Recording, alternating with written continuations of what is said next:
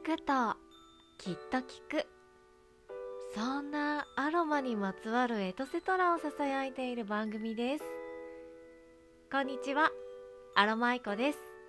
いかがお過ごしでしょうか？クリスマスも終わり。年末ムードが高まってきましたね。今年の年末は皆様どのようにお過ごしになられますか？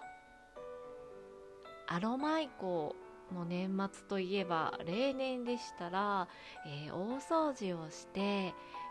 ー、大晦日のお参りをしてちょっぴりごちそうをいただきながら年末年始の番組をのんびりだらだらと見て過ごすのですが今年の大晦日はちょっと違います。ライブ配信などでちらっとお話ししていたのでもうお気づきの方もいらっしゃるかもしれませんが今年の大晦日はラジオトークで行われる紅白トーク合戦に出場します。イエーイ、えー、現時点では紅白どちらのチームになるのかは発表されていませんが、えー、アロマイコのライブ内容はバッチリと決まっております。ちょっと今日はそんなご紹介をしていこうかなと思います、えー、今回のトーク合戦アロマイコの枠では大晦日といえば除夜の鐘なんですが、えー、除夜の鐘ならぬ除夜の癒しのアロマを眺めつつ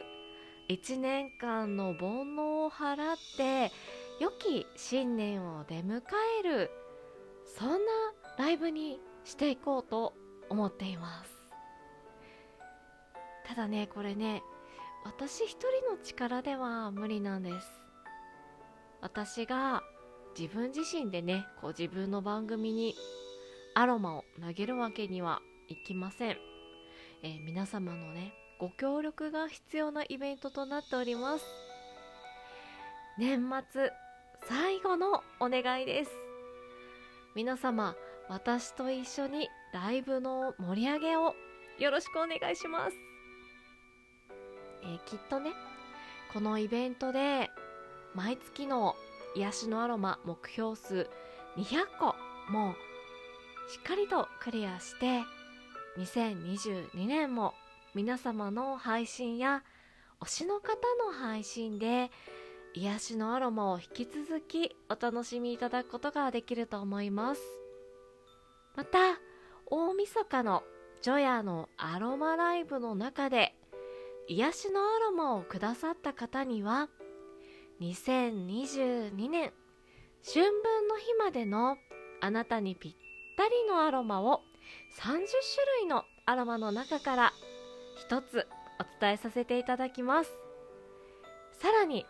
癒しのアロマ2つ以上いただいた方には寒中お見舞いとしてリアル癒しのアロマの香りのついたお手紙をお送りいたします。12月31日大晦日。2021年最後のアロマライブ楽しみにしていてくださいね。最後までお聴きいただきましてありがとうございました。それではアロマイコでした。